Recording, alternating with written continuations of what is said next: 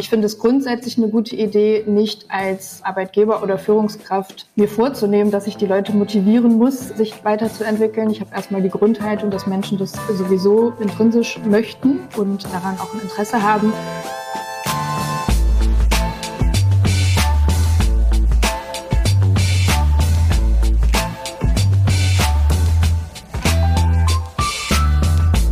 Herzlich willkommen zum Faktor A Podcast.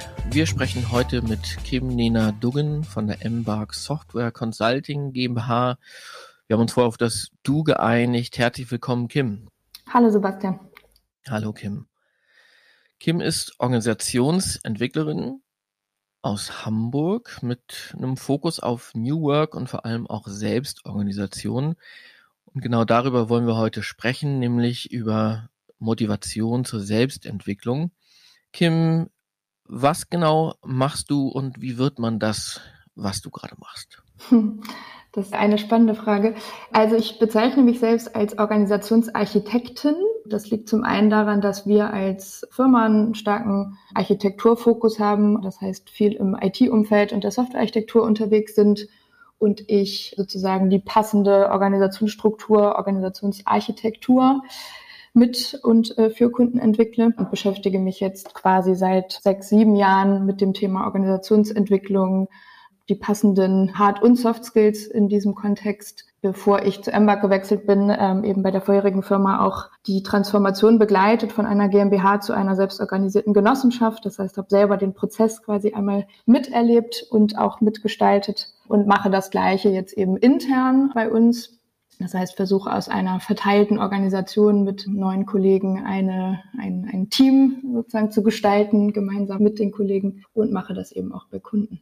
Die Motivation zur Selbstentwicklung wollen wir ein bisschen thematisieren heute.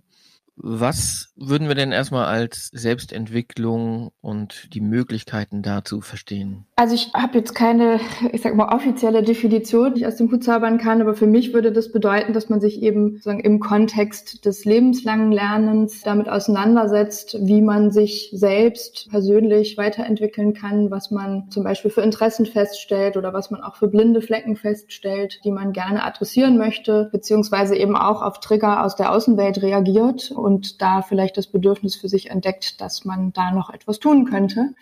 Und Möglichkeiten gibt es wahnsinnig viele. Ich kann natürlich ganz klassisch Seminare besuchen. Ich könnte im Persönlichkeitsentwicklungsbereich Dinge tun. Ich kann Bücher lesen. Ich kann jetzt durch Corona gestärkt natürlich auch sehr viel an Online-Seminaren, Blended Learning-Konzepten mir zu Gemüte führen. Genau, da gibt es diverse Möglichkeiten. Wir sind jetzt seit knapp vier Monaten in der na, Lockdown-Phase sind wir nicht mehr.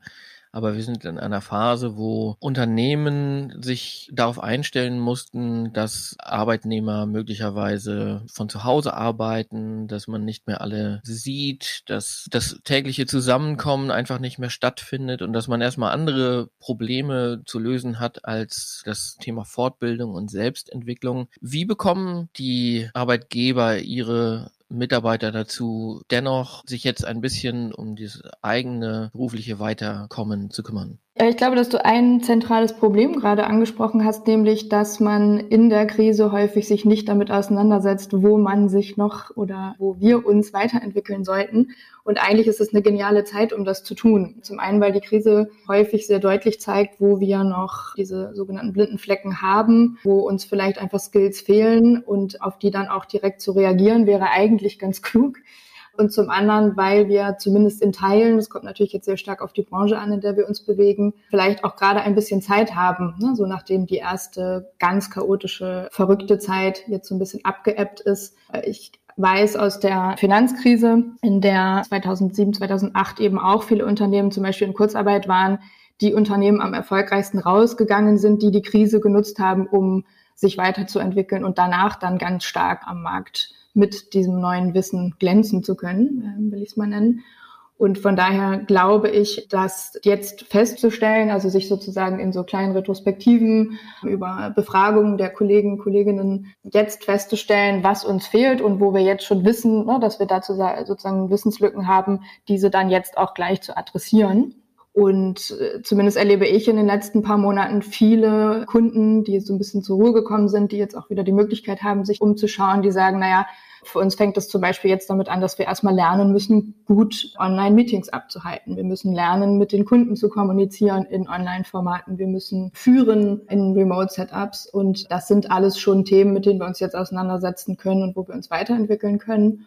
Und ein anderer Bereich, den ich vor allen Dingen besonders spannend finde, ist natürlich der Umgang mit Komplexität. Also das lernen wir jetzt gerade, was wir noch nicht so gut können und wie können wir uns für eine hoffentlich nicht so bald auftretende, aber eben chaotische, dynamische, komplexe Situation das nächste Mal besser aufstellen, sind auf jeden Fall Bereiche, von denen ich glaube, dass sie ausreichend Motivation bringen, wenn man sie dann teilt miteinander, um dort auch Wissen aufbauen zu wollen.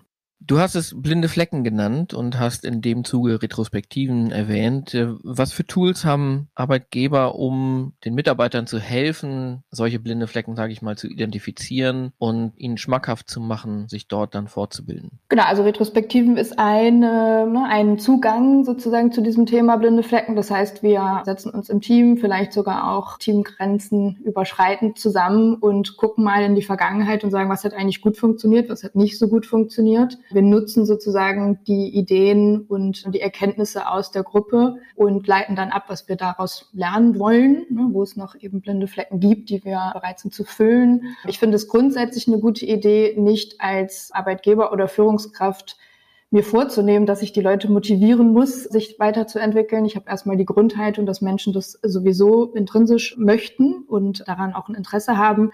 Ich glaube, es geht eher darum, Angebote zu machen, verschiedene Lernplattformen, verschiedene Zugänge zu Wissen und zu Weiterbildung anzubieten und das in enger Abstimmung mit den Kollegen und Kolleginnen, um sozusagen über dieses Angebot, ne, das einfach zu machen, an Wissen heranzukommen und eben auch vor allen Dingen bewusst Zeit dafür zu schaffen und auch zu, sag mal in Anführungsstrichen, erlauben, dass sich Mitarbeitende die Zeit nehmen, um neues Wissen zu generieren und zum Beispiel auch ganz niedrigschwellig. Also in der IT-Branche ist es relativ gängig, dass Menschen viel googeln und sich Wissen aus dem Internet ziehen. Es ist nicht unnatürliches, dass ich in einem IT-Team daran vorbeilaufe, dass sich drei Leute gerade YouTube-Videos angucken. Das machen sie aber, um zu lernen und um konkret eine Frage zu klären. Und auch in anderen Abteilungen in Unternehmen sollte das ganz normal sein, dass ich sage, wenn du gerade einen Bedarf hast und Lust hast, etwas zu lernen, hier sind verschiedene Angebote, die wir als Unternehmen haben. Aber auch um ein gutes Angebot zu gestalten, ist es für mich ein wichtiges Werkzeug, die Mitarbeitenden einzubinden und sie zu fragen, ne, wo es denn hingehen könnte, was sie interessant finden, das Wissen, was sie neu generiert haben, auch zu teilen. Das heißt zum Beispiel so Communities of Practices, also so kleine interdisziplinäre Gruppen zu bilden, die sich treffen und ihr Wissen miteinander teilen interne kleine Vortragssessions zum Beispiel, wo Mitarbeiter ihr Wissen dann an Mitarbeitern teilen, sind alles Dinge, die, glaube ich, in Kombination sehr gut dazu beitragen können, dass wir uns gemeinsam weiterentwickeln. Das heißt, du empfiehlst eine Mischung aus zentralem Angebot des Arbeitgebers, also was konkrete Angebote sind und quasi der Erlaubnis, sich dezentral selbst fortzubilden, beziehungsweise auch zu schauen, was es gibt und dann gegebenenfalls auch, wenn es um Kosten geht oder so, die Rücksprache zu suchen, um dort entsprechende Budgets freizumachen. Ja, wobei gerade der letzte Punkt, den finde ich besonders spannend. Da bin ich mir gar nicht so sicher, ob ich den so empfehlen würde, was mir lieber wäre oder was ich beobachte, was häufig sehr, sehr viel Energie freisetzt, um zu lernen, ist, dass man zum Beispiel grundsätzlich vereinbart, dass jeder Mitarbeiter, sag mal sowas wie fünf Tage im Jahr auf jeden Fall Weiterbildung machen kann. Das heißt, die werden auch in jedem Fall bezahlt. So, das motiviert ja auch schon wieder darüber nachzudenken, wie kriege ich diese fünf Tage besonders gut gefüllt. Ich finde es zusätzlich hilfreich, wenn man sagt, wenn du jetzt eine Weiterbildung findest, die eben länger geht, von der du aber das Gefühl hast, dass die uns als Unternehmen oder uns als Team eben deutlich weiterbringt, dann ist das auch kein Thema sozusagen. Dann können wir das besprechen und gucken, ob wir uns das in Summe leisten können, aber dann macht das unbedingt. Das heißt, sozusagen auch da wieder ne, die Hürde niedrig zu machen, damit Leute sozusagen einen schnellen Zugang zu Weiterentwicklung und einen einfachen Zugang zu Weiterentwicklung haben. Weil er, wie gesagt, ich glaube, immanent sozusagen in uns allen drinne ist, ist so der eine Aspekt. Und ein zweiter Aspekt ist, dass häufig, habe ich das Gefühl, Unternehmen gar nicht wissen, was sie alles wissen. Das heißt, es ist häufig sehr viel Wissen in der Organisation dezentral verteilt, das wenig genutzt wird. Gerade in so komplexen, dynamischen Umfeldern brauchen wir ja gar nicht nur so das ganz klassische, ne, hart erlernte Wissen aus der Uni oder aus der Ausbildungszeit, sondern wir brauchen noch viel, viel mehr Skills, wir brauchen Dinge, die ähm, jemand vielleicht eher so in den Privatbereich legen würde an Fähigkeiten, damit ich zum Beispiel in selbstorganisierten Strukturen gut arbeiten kann. Und von daher finde ich zum Beispiel so Zugänge wie Effectuation, wo es erstmal darum geht, zu sagen, was können wir eigentlich alles schon und was bringt jeder und jeder Einzelne mit an Wissen und Können und vielleicht auch Präferenzbereichen, in denen jemand sich gerne bewegt.